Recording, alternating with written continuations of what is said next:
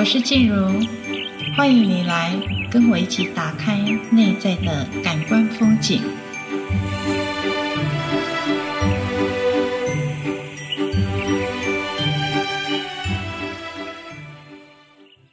嗨，欢迎您收听《感官风景》，我们又再次的相遇了。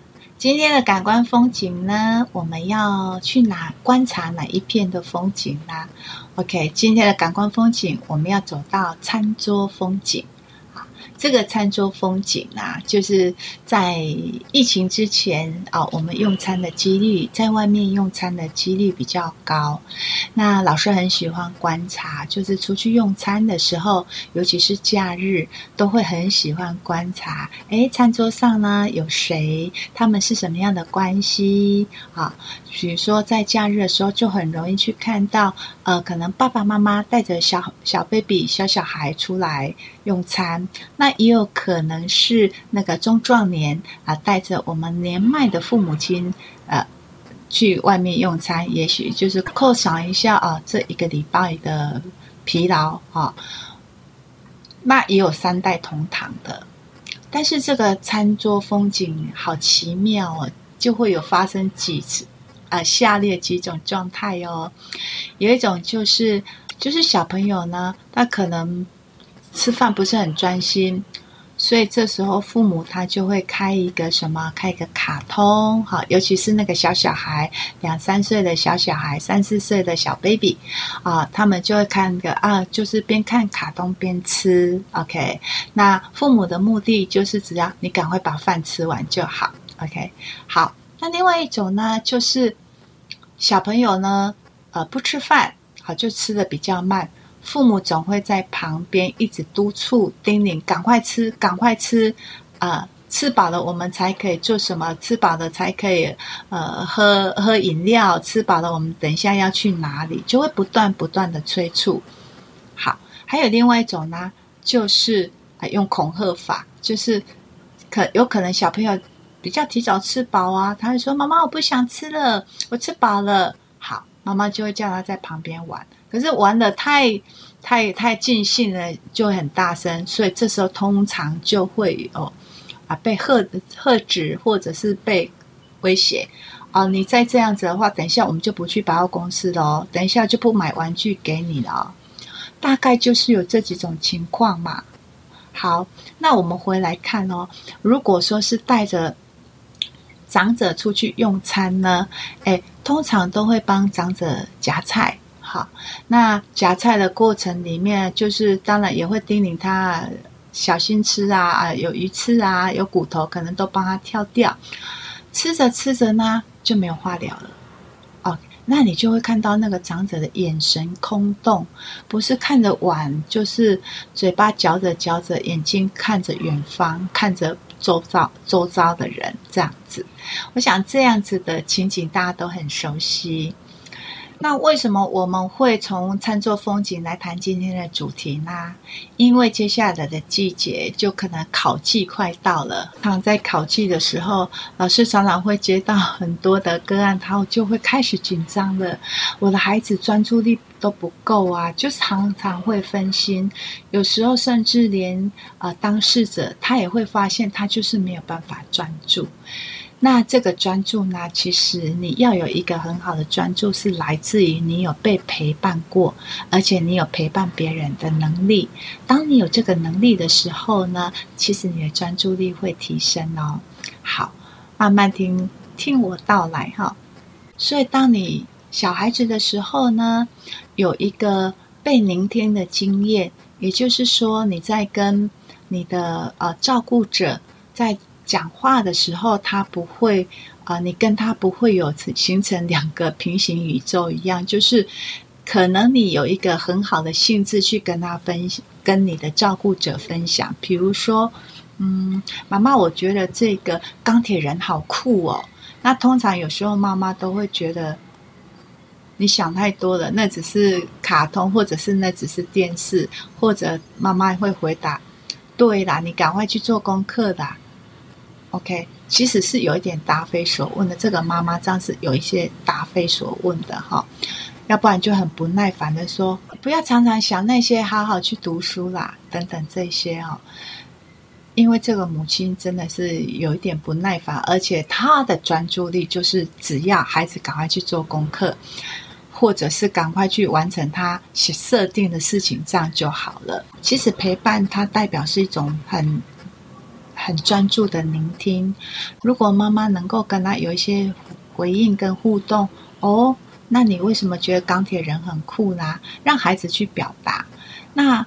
去表达完之后呢，他会觉得，哎，我在讲的话有人在听，那个有一种支持，有一种能量的流动。其实这样，这个孩子他的注意力就不会卡在那里了。所以，如果说妈妈跟你讲不要再讲了，赶快去读书，其实这时候孩子进去读书，他的专注力全部都会在那个钢铁人身上。所以，以至于他为什么呃没有办法专注呢？没有呃。长大之后，甚至他这个会形成他一种习惯人格，那他就会比较容易有一种嗯状态。那我们在讲啊，其实学习力这个包含总专注力，你要有一个很好的学习状况，包含要有一个专注力，甚至有探险的能力，甚至有一种呃好奇的能力跟热忱。呃，我们也会看到有一些有一些家长真的非常的有耐心去陪伴孩子，当孩子不懂的时候，会陪伴他一起去找答案。好，不管这个答案找的对不对，但是在这个孩子的内在总是会有一种，诶，错了，那我们就再来就好了。而如果你给孩子都是一些速食的，甚至一些填充式的。甚至一些答非所问的问题的时候，这个孩子以后的学习力也会下降，还有他的耐挫力。他的耐挫力会显现在哪里？他的耐挫力就会觉得，我这样子去寻找这个答案，我错的，我错了之后，我就会开始有一种很多的呃挫折感出来，就会觉得好难哦，因为他没有探险的能力。那他从小就是只要答案嘛，他没有那个，他没有那个探险的乐趣，所以他很怕别人问他问题，他就会觉得好像别人在考我，如果我讲错了怎么办？那还有一种状态就是，他也很怕当众去回答问题，因为那讲错的真的会出糗，因为他内在没有那个探险的热忱出来，所以他只是要对跟不对，因为从小。我们的教育，父母的教育，就是给他一个答案，或者是叫他转移注意力去做你该做的事情，没有那个过程，好，没有那个过程，所以这就是老师统括的一个学习力。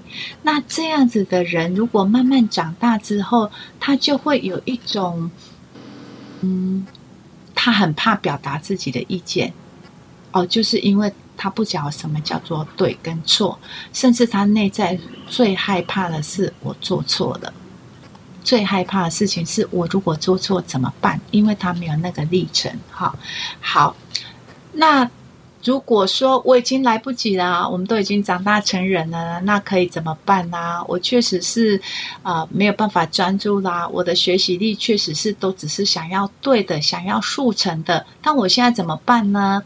对。其实蛮多人这样子，不是只有你的问题哈。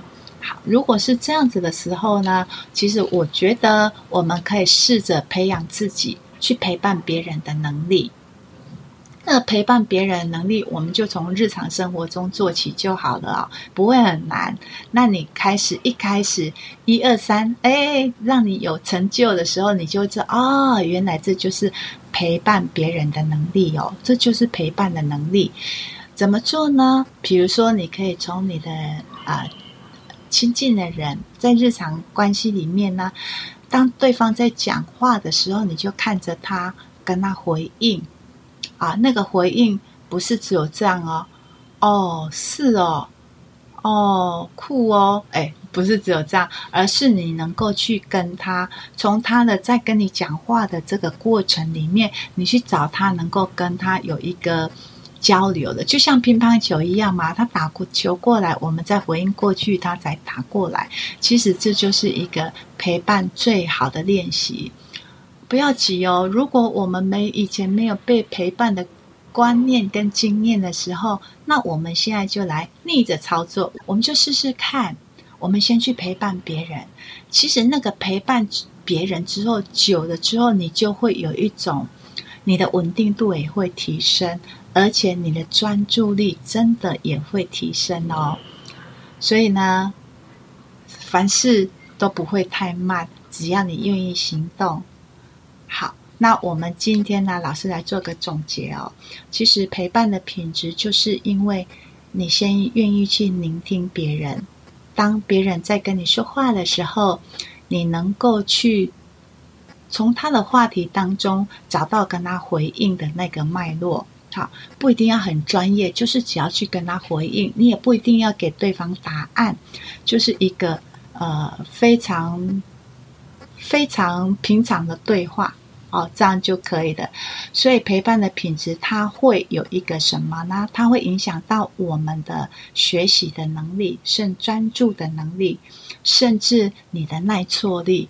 哦，就是你不会害怕出错，而且你会在出错的时候，你就会想要再去寻找另外一个方向，而不会让自己陷溺在那里太久。好，如果真的你也很愿意这样做呢，老师还是有几款花精可以推荐给你啦。